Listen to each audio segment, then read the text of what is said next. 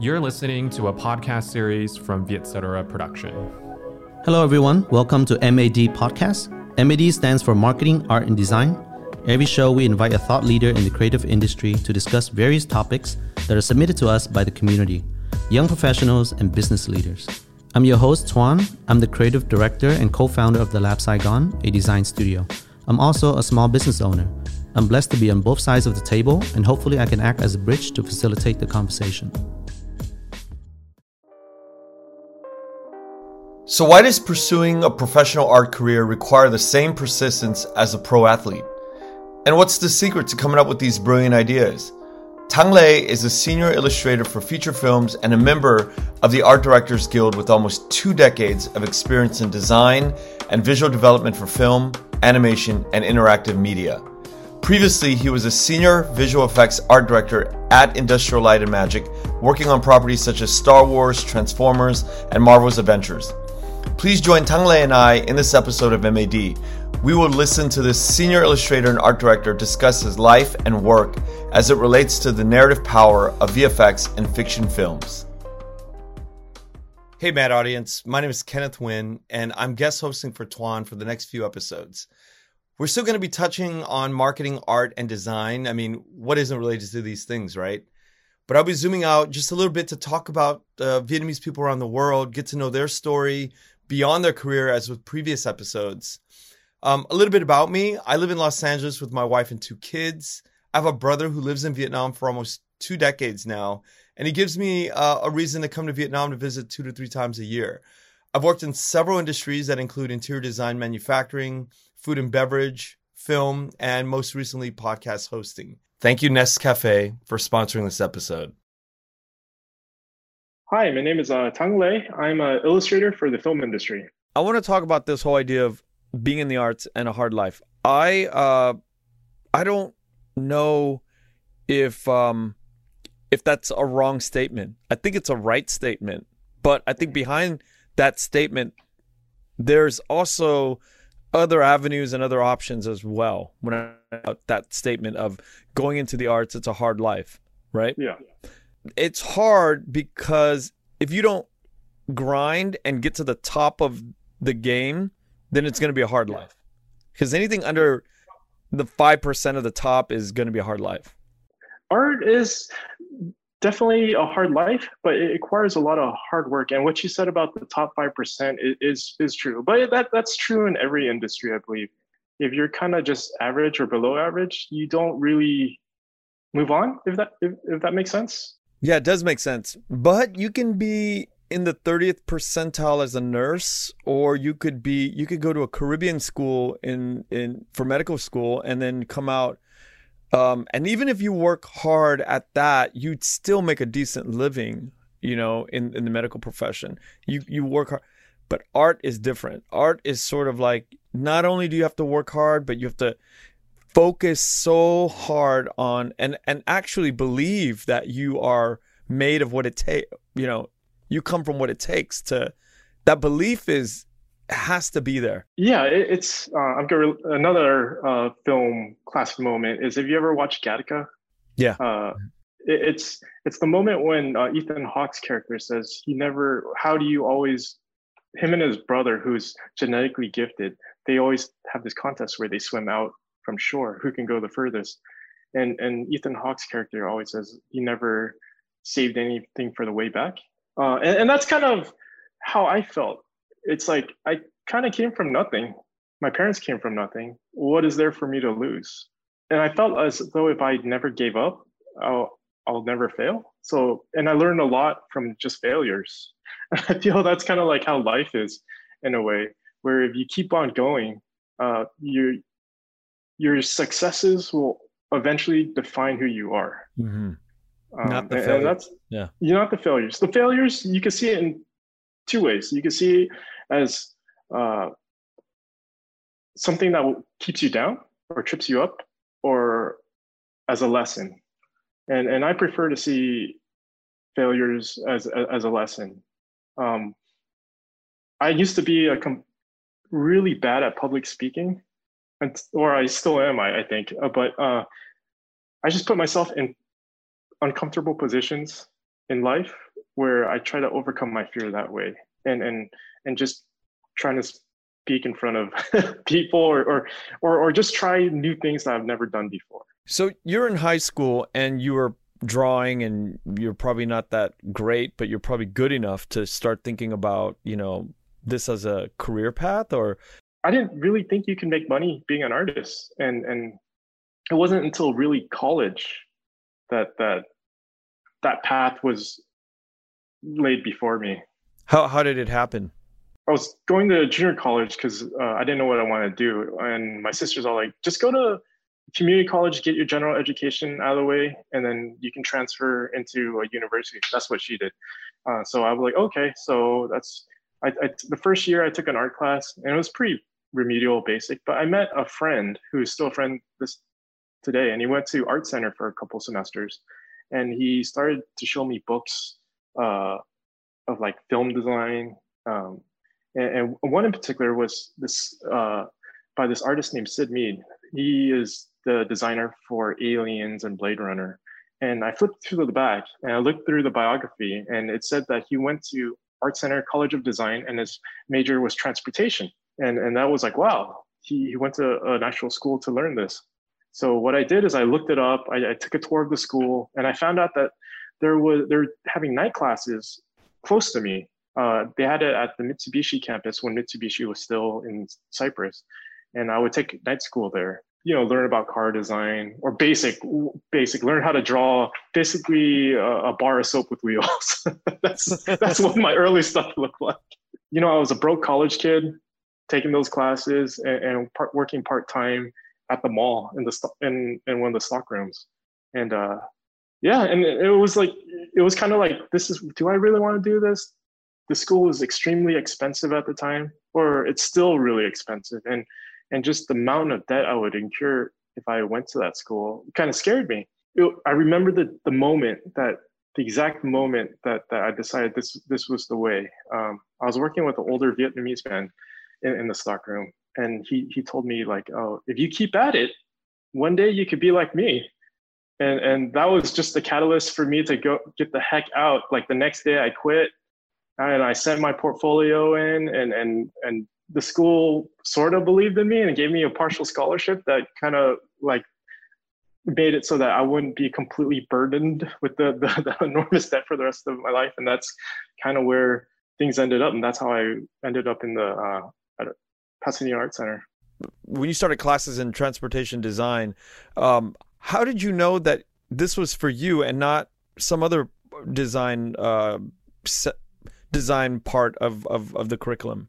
it's because art center the reputation is transportation design is the hardest and and i i told myself that if i'm going to invest this type of money in myself and in the school i want to do the hardest major it's kind of like a, a, a self-testing thing you know and, and i felt like if i can make it through this then i can make it through other things in life so i, I purposely chose the hardest major no, oh, interesting. So cars is not really that's not really why you did it.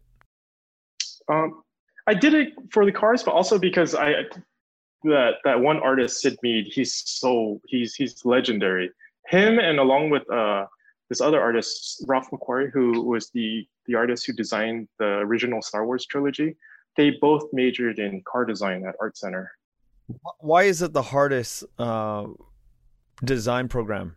Uh, it's just really intense. Um, there, I think there was a, a, study that came out during that time that I think it was like 60 to 75% of the car designers in the world came from Art Center. Holy shit. Yeah. People who go through that program, specific, specifically the transportation program, is it worth the money to go through that? Or is or could you just come up through the ranks in the design world and and land a job and, and, and do well? for me specifically, I know I had to go through this. But if you're talented and focused enough, you really don't. You know, like for me at least, because I had no idea. You know, I didn't have uh, the groundwork. I didn't have a mentor per se. Um, so it was kind of learning everything on the fly, and and I kind of really the education eventually paid for itself. You know, I, I wouldn't be here if I didn't go there, to be honest. And there's probably other kids that went there that probably didn't do anything with their lives either? Or does the kids that all go through the transportation program really end up doing well? A lot of my classmates are like uh, chief designers at at big companies. Like uh, my buddy Harry is a chief designer of BMW. I think it's BMW. I think he was at BMW. Now he's at GM over in Shanghai. Uh, a classmate of mine, Michelle, she designed the newest NSX. So it, they've they've done a lot of great things with their career, and these are my peers. Right. So. This is like the so this is like the best of the best. This you go there, you just don't go there and get this art education and then just squander it and then go work in another field. You go there and you become this professional and you stay and you take a track up into the best. Yeah. You you can. You can. Um it's it's super competitive, obviously. Uh, I went in with probably 28 students and only 8 people graduated.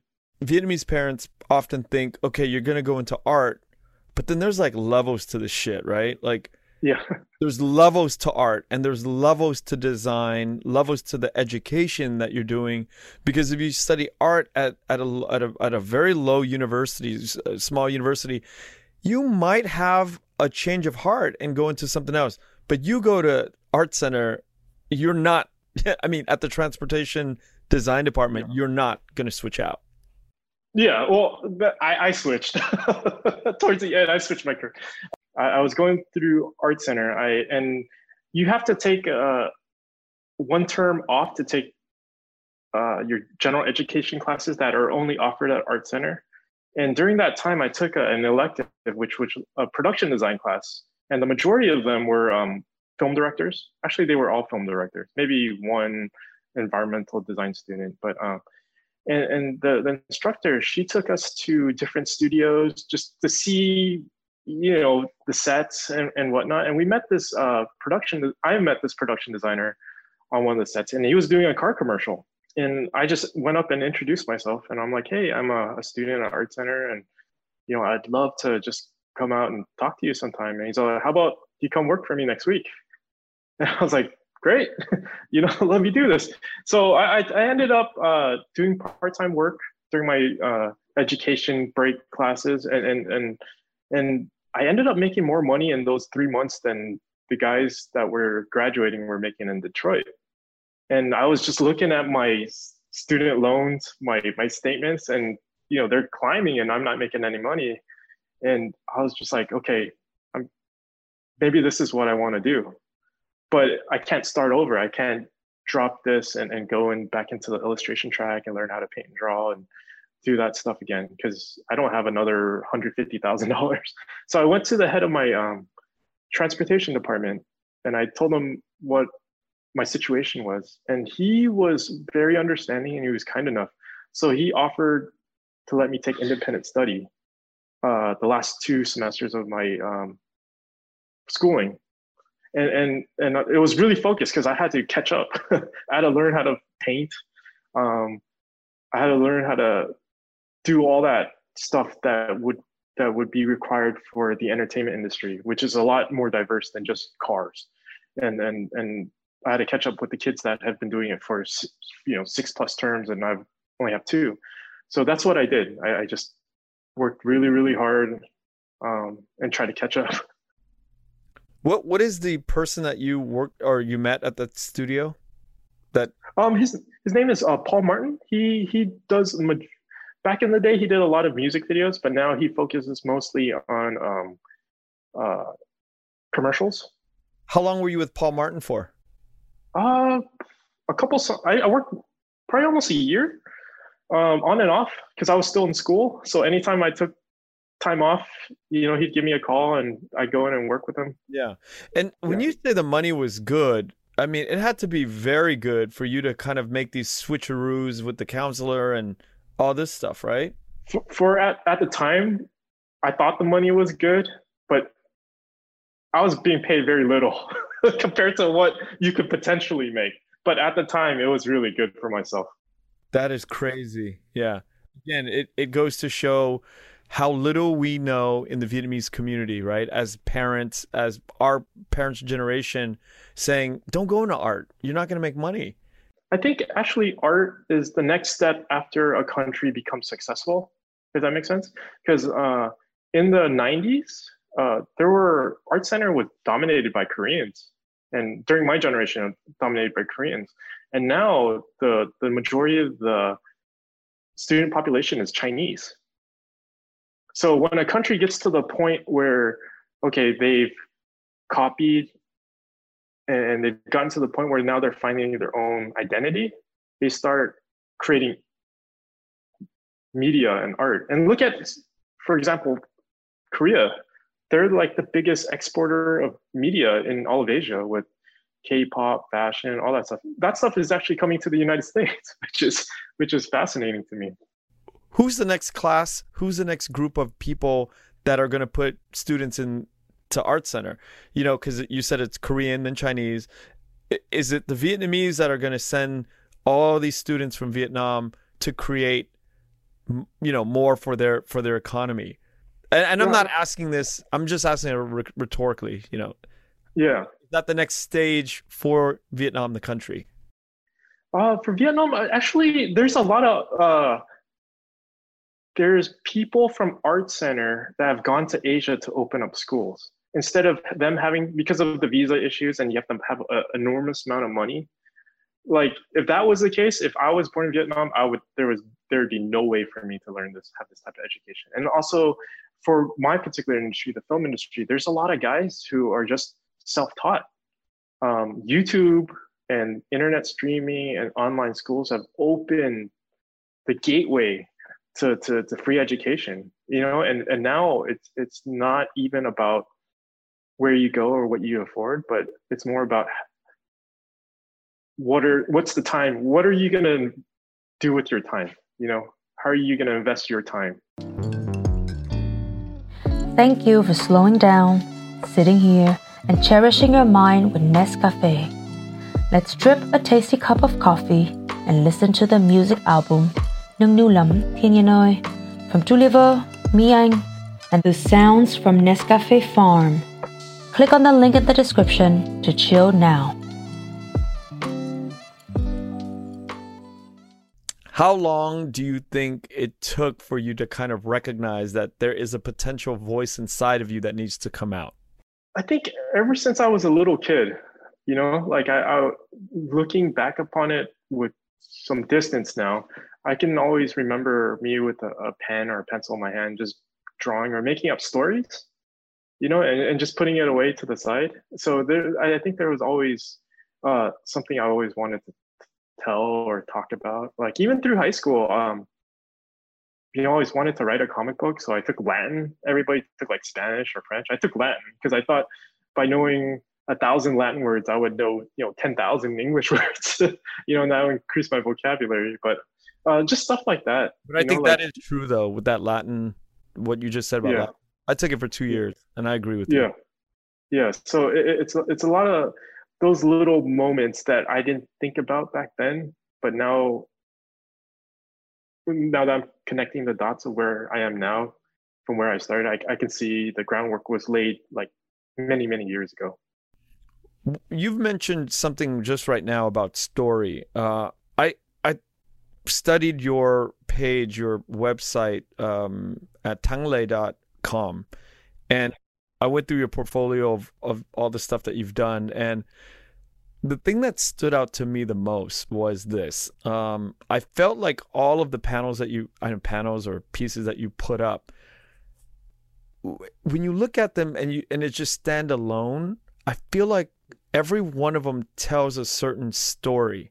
Yeah. I can feel like there's story here that's caked into all of the the artwork. Even the westworld drone car or drone uh, thing that you you designed it there's a story here that you could feel it. Hopefully that's what essentially what design is. In the film industry uh, you're trying to establish a world based off of someone's script.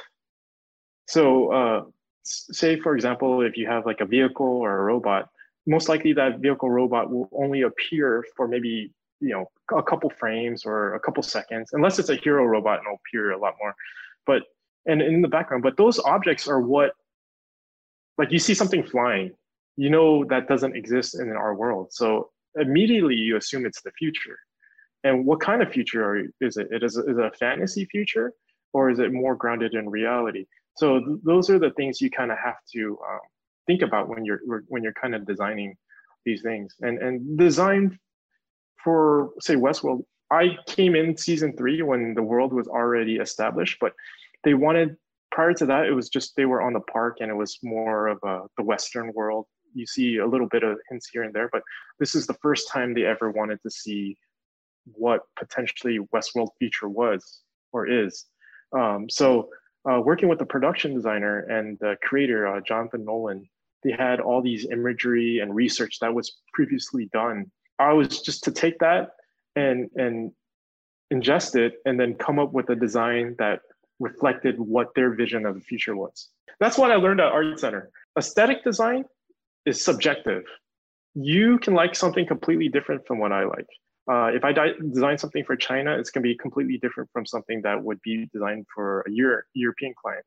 So the design, what we learn at Art Center is the design process is how to identify the problem, which is you know what is wanted and what needs to be output, and then have that process to be able to take that information and create something that you could deliver to the client.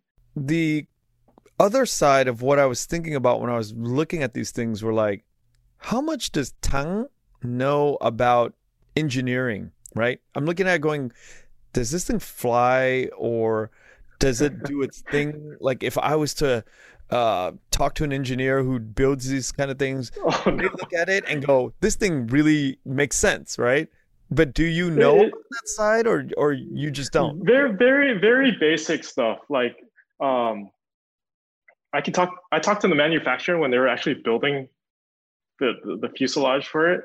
So stuff like that. But for film stuff, we it just kind of has the story to look real, you know, believable. And if you can believe it, then I've done my job. And it's but like when you're designing, right? Yeah, a couple frames here and there. if it looks believable, then I've done my job. But um, for the most part, yeah, not really. Like unless you're designing something like a vehicle, like uh, an actual land, like a motorcycle and stuff like that, where someone's gonna actually ride it, and you have to wor- worry about like uh, how fast they're going and the crash protections and stuff like that. Then you have to worry about that. But like stuff that's generated in in, in the computer that's gonna be done in post production, uh, not too much. Like all the Star Wars stuff, that doesn't. None of that stuff works okay, yeah. in real life. Did you have to take classes during? Oh yeah, yeah. Oh, yeah. Like auto engineering, we had to yeah. learn like the co- drag coefficient of like a Porsche 911, that kind of stuff. Uh, it's just very introductory stuff. When you get actually get into the car industry, uh, there's multiple disciplines. There's like you could become uh, just a designer where you're sketching and you kind of lead the overall aesthetic of something. And then there's like the digital modelers, and then after the modelers build something in 3D, uh, it gets carved out in clay and then once that gets approved it goes to like engineering and then they figure out like you know how things are open and tolerances and how things are stamped in the metal. So it gets passed through multiple hands. Uh, but in the car in the film industry you get like two weeks to design something. So you don't have the luxury of, of really figuring things out to a t. You know it just has to look good on camera. Yeah. At, at what point in your sort of evolution did you go ah, i think i've arrived at a place where i'm not going to starve when i could look at the menu and not have to worry about our price. How long ago how long into your career was that? And at what point like who are you working for? What projects were you taking on did you look at the menu and you go okay i can afford this Oh, I, I, should probably go back. Like when I was in school, I always had to, you know, you you're you you're on a tight budget. But um, right out of school, I was uh, recruited by Lucasfilm, and I uh, right out of school, I got to go up to uh, San Francisco and work on the Clone Wars animation. It's a Star Wars TV show, and um, and probably there, uh, like they set me up pretty nicely up there. Um, and and, and you know, the the only thing I had to worry about was like paying my school loan off. Yeah. For the most part, I was I was like 24, you know, uh, living in the Bay Area, pretty nice place, you know, uh, getting to work on Star Wars and and you know, at that point, it was just like, okay, if you told me that before I started school, I'd be like, this is I'm done. This is it. You know, I, I made it. But once you get to that point, you always kind of push the goal line a little bit further, a little bit further, a little okay, bit further. What was the goal line uh, at that point? Once you got in that hot seat for a few years or months, uh, what what did you start to think of? Like, where can I go next? I got real comfortable there. I, I spent about four years at Lucasfilm Animation, and then towards the end, I was just like, "What's left? What's next?" You know what I wanted to do was I wanted to work for the film division of Lucasfilm or the visual effects, the ILM, Industrial Light Magic. Uh, that's a funny story because it comes full circle. Because in the seventh grade, we had to write an art, an essay where like, what do you want to be when you grow up? And and I, I was like, uh, I want to work at Industrial Light and Magic. I didn't know what it was. Well, I kind of knew what it was because there was a show on TV called Movie Magic, and behind the scenes, they they did a behind the scenes of Empire Strikes Back, and there's uh there's this guy named Dennis Muren, and he was moving the models of the AT-AT, the walkers in Empire. And I was like, that's what I want to do. Cause I, you know, I grew up building model kits and, and reading comic books and stuff. And I'm like, that's what I want to do. It was funny. I, I took a portfolio down to uh, the San Diego Comic Con. And uh, a friend of mine who had a booth down there happened to have the creative director of ILM. He was just taking a break and laying down on the side. So I showed him my portfolio. I'm like, hey, can you take a look at my stuff and tell me what you think? I, I didn't expect a job or anything. He's like, you should just quit quit quit animation. And I was like, okay. so I turned in my my two weeks. And then when my two weeks up, he gave me a call and he was like, Hey, do you have plans? And I'm like, no. And he's like, Oh, I couldn't couldn't really offer you a position because we can't poach people, but would you want to come in for a little bit? I was like, okay. I was at that time I was planning to move down to LA. And then I I went in for like a couple weeks and then um, i eventually went down to la but like a year later he called me up and he's all like come back and i was like okay i came back and then i was ended up being there almost nine years nine ten years wait a minute you quit lucasfilm without being accepted over at ilm I, i've done that my entire career no parachute sink or swim like for school. Holy uh, shit! School, I did that. I took the gamble on myself. Uh, Lucasfilm animation, going to ILM without a parachute, and I was there for nine and a half years. And then um, I went from being a concept artist to an art director to a senior art director. And then I was like, what am I going to do next? Because once you get to that upper art director level, it lets become it stops being art and more about management.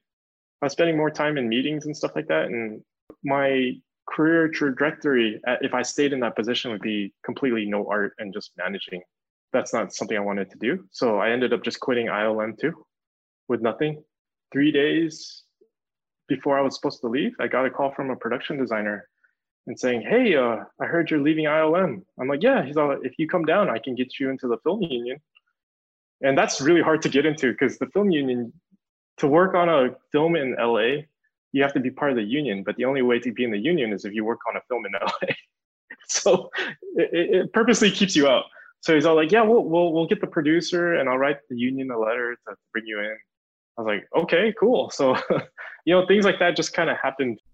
Your your work at Lucasfilms over to ILM, and what is the next place that you go? I'm down in the union or down in LA now. Yes, it's basically freelance.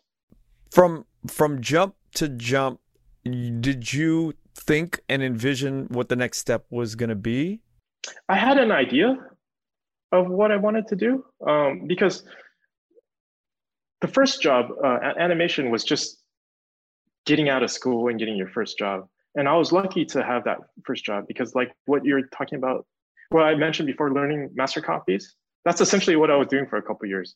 I was learning from Ralph McQuarrie and Joe Johnston. Those are the architects of Star Wars. I got to hold the original drawings and paintings and look at them close up and go visit the archives and, you know, just study to me is one of the, the most profound films of the last, you know, of my career, Star Wars, and just learn how they made it, learn the history of it, just learn the design, be around that environment, working on Skywalker Ranch. Essentially, I treated every stop as a school, an extension of my school schooling. You know, I never really stopped learning. Never really said, "Oh, this is it," because to be honest, like being an artist is like almost I want I kind of equate it to being almost like an athlete where there's always someone younger, faster, cheaper on the way. It lights a fire, but also motivates you to keep on learning because there's always new tools. Like when I started off, you were using pencils, markers, gouache, paint, and then eventually went to um, Photoshop, completely all Photoshop, and now the majority of my work is uh, digital 3D. Uh, because with 3D, I can hand the, my designs off immediately, and it can either be printed or or or or, or milled or built. One thing I learned at Art Center, an instructor of mine, is is to always to be financially sound, is to have what he called FU money. so uh, knowing you have that fund, um, it's like anytime you're in a situation where you're where you're not happy or if it's mentally draining, you can be like, okay, I'm done, you know.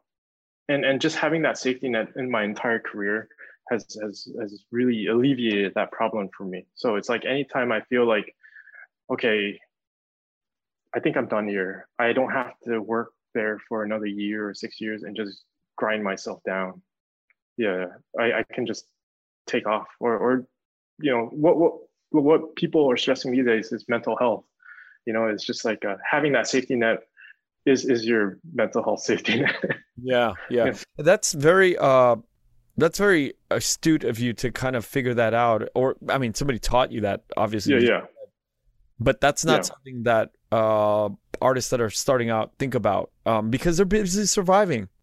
Let's face yeah. it you know you you can't be the screenwriter if you're trying to figure out how to eat and you know you mm-hmm. don't come from money. But it's hard to land these certain opportunities if you're not recognized for your talent right off the bat like you? Uh, I, wouldn't say I was recognized because every single time um, like even at art center uh, there was a for example there was a sponsored project where you have to kind of be invited. And uh, initially i was blocked out because they were like you're not upper term you're not good enough blah blah blah and then so I went net circumnavigated. I went to the head and I was like, hey, I just want a shot. And I just want to be in the class. I just want to learn from these teachers. And if I fail, I fail. You know, but I just want to be able to give them that shot. And and the teacher let me in. And that's kind of the definite kind of happened throughout my career. The creative director, he's he's still one of my best friends, but he's a really harsh, not harsh, but he's really hard. When I told him like, hey, uh, I'm done, kind of done being a, a concept artist. I'd like to move up. He's like, I don't see it in you. Straight up, I don't see it in you. You're not assertive. You're not this. You're not that. You don't.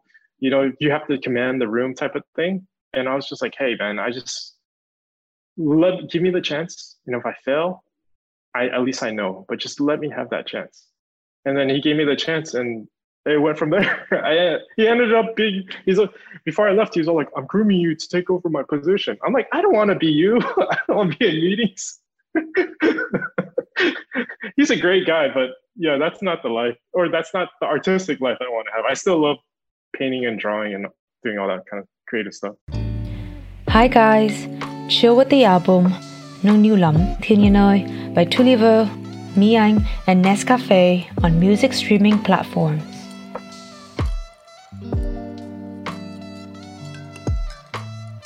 I I ask this question with uh, a lot of the artists or creatives that come come through. Talent or hard work? Um, there's got to be a lot of hard work, but with talent, um, it's this innate ability that uh, that is given to you. Uh, how much of that is needed? I would say, from my my personal perspective, it's it's all hard work. You know, like know, all hard work because there's obviously people that were way better than me, way better, but they didn't have the discipline. You know, they can naturally draw and um, and and they were just really good, great ideas. But what they lacked is to finish. Uh, the the industry is all about being able to finish.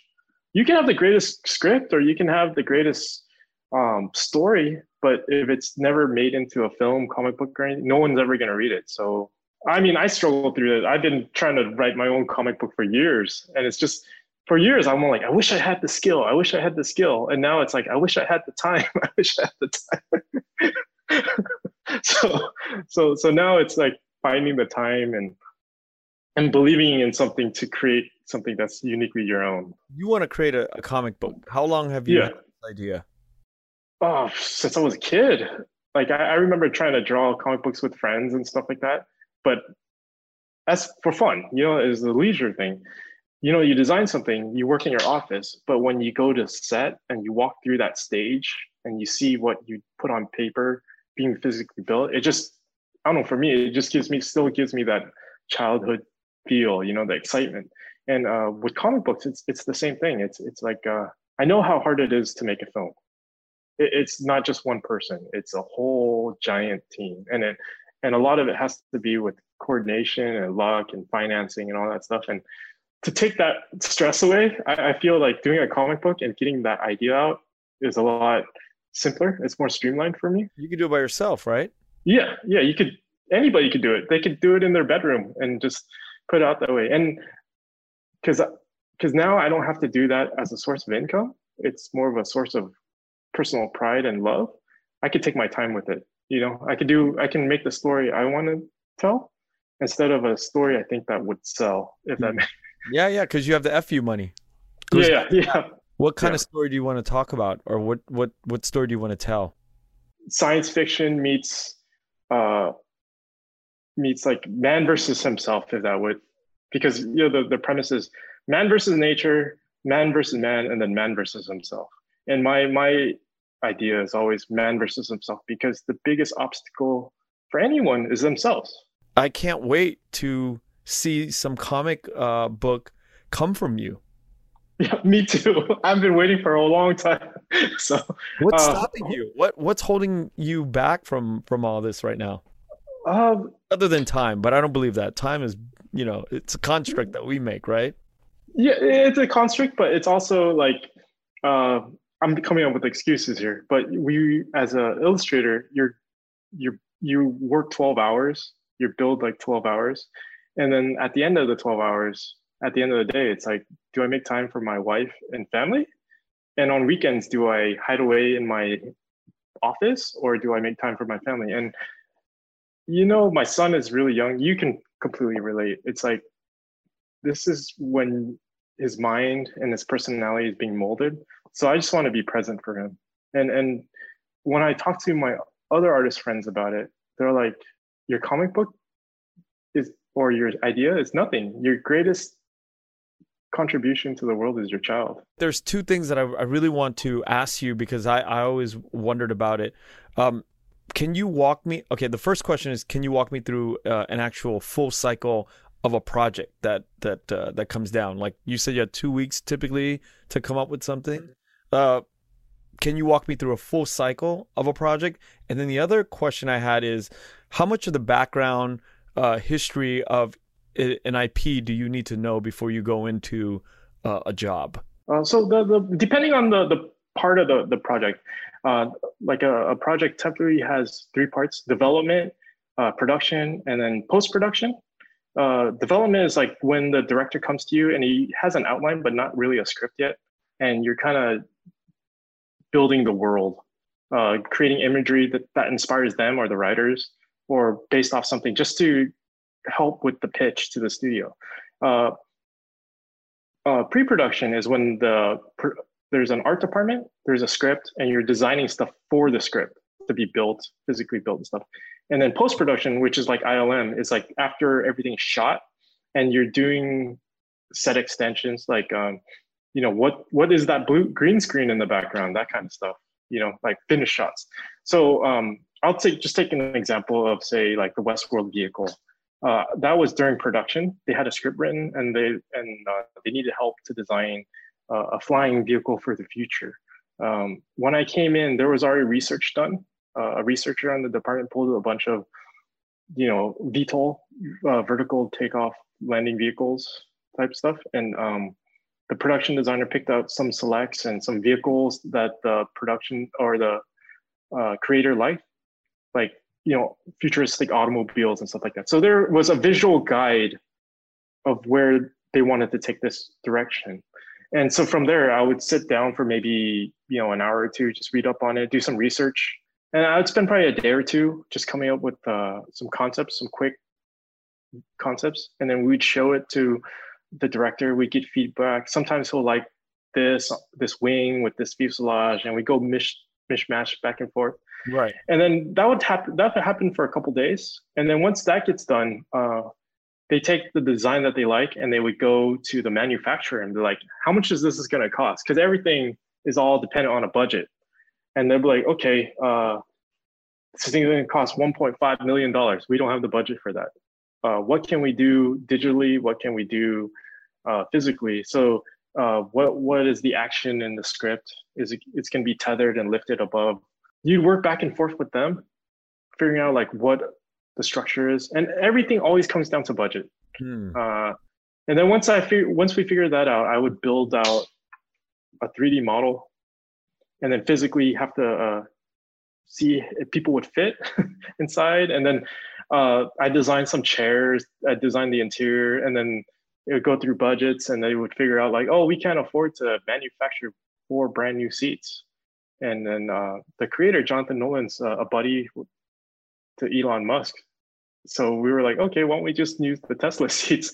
So we bought some tesla seats and i, I designed stuff that, that would fit it that would mount inside the sh- so the whole process for that probably in total time it's maybe like three weeks but three weeks over the cost over the course of maybe like a month and a half because when we're sending stuff off for feedback, it doesn't come back right away. So I'd be working on other things at the same time.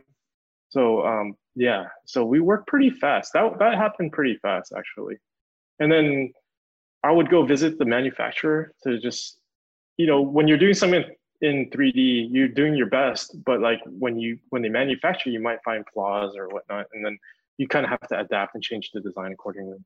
So you just walk into this place and they're actually manufacturing the things that are in your head and yeah yeah that must yeah, it's some of the most exciting feeling uh it, it is uh, it's like what i mentioned before like walking through a set and seeing something that you envision yeah. in your computer being physically built so it, it, it's that's the one thing i missed during quarantine is is not being able to walk through the sets yeah yeah yeah that sounds like an exciting thing how much of the ip do you need to know um as you are going into a project?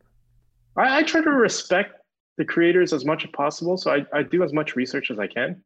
Like Westworld, I binge watched the first two seasons, and then I watched the original film that has something to do with it, not really. And then I and I try to watch their other films, projects that they've done before, just to get something to learn like their tonal language, that kind of stuff. So I, I, do I do as much as possible. You know sometimes they call you up and they're like can you come in tomorrow? So that doesn't give you much leeway. But but uh but yeah. And and this whole idea of you working as a freelance uh, artist is has it been a lot better uh, quality of life? Or did you like the nine to five at like an ILM? It's a little give and take because at ILM, uh, what they, they, they what they call cast you to shows. So you're assigned to shows. You don't really get a pick. You just get assigned to shows, and there's management above you so there it's always like you know you're to be there's always someone that's to be in control of your career in a way how much money you make whatever but as a freelancer you sink and swim based on your own merit you know like if i feel like i want to make $10000 a week i ask them for $10000 a week but you have to you know they can say no mm-hmm. you know what I'm saying? It's or, or if you ask them for whatever your rate is, I don't know, whatever rate. So you could establish the rate, your own personal rate, and you know, based on what your personal opinion of what you're worth. and and every company has the right to say no. So you, you kind of define your own rate that way. If if you're an 80 year old man at the you know you're at the end of the road and you're like looking at young artists and you say to yourself, this guy's not bad. This guy's really good. What kind of actual distinctions are you making when you're looking at that? Do you think like at the end of your career, what what kind of things are you looking at going, this is the next XYZ person. This is the next like big person in the in the game. It, it's kind of funny because um, when I was at ILM, I never really focused on social media. That's why I, I don't have like a, a giant social media following. But when you become a freelancer, that's something you really do have to work on. Um, so the next big thing, to to be honest, it's not always based on talent. it's it's based on how media savvy you are in a way. Because uh, like the guys that's really succeeded in their career, like guys before me, um, they got into they worked on the big films, and the big films tend to release books, art books, and then you look at the bottom of the book, like this art piece is by this person, so that's how they became famous. But nowadays, it's just like whoever posts more or or or knows how to work the the IG and the Twitter. I, I, did not expect this answer. I, I yeah, yeah. I did not expect. Yeah, it. all the kids like going through art school now, they all have the first thing they do is set up, you know, IG, IG, Twitter, all that stuff, and they're like constantly putting out their work. I missed that whole Instagram boat, but yeah, TikTok, for example, is something that I'm really focusing on, and yeah. now this is what I've learned with TikTok. TikTok is not as simple as it as it seems. It's 60 seconds of video storytelling. It's like a mm-hmm. Super Bowl commercial. Like talking to the the younger guys that I've worked with that have like thousands of followers. They, yeah. They're like, yeah, you have to post at a certain time, and it's a certain tag, and I'm like, oh man, I'm so behind. It'll take you a month to learn.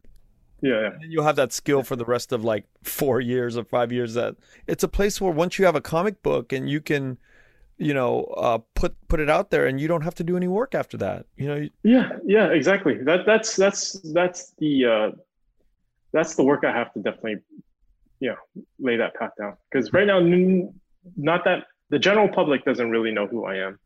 Um professionally i have a, a, a you know a portfolio of work but that that's only yeah. The people that will hire me not the people that will buy my content so. And, and that's why this platform for me is important because showcasing vietnamese talent is and vietnamese experiences this is important because wherever you pivot to i want to be there right there to sit in your next interview and talk oh, about thank you. I appreciate you know, it. This is what this is all about for me and i, I want to be there and, and support and i want to grow alongside you with your um your comic book journey um so i hope that happens you know I yeah, really, thank you. I really do, uh, really do hope that that uh, you find the time to create this. Yeah, yeah, definitely. Thank you so much for your time, and I do hope to pick this up very soon with you. All thank right, you. good one. Once again, thank you Nescafe for sponsoring this episode. Check out their new album with natural sounds coming from Nescafe Farms on music streaming platforms.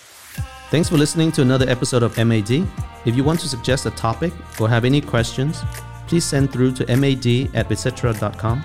New episodes are out every two weeks. And don't forget to subscribe to our Spotify, podcast, and YouTube channels for more interesting content.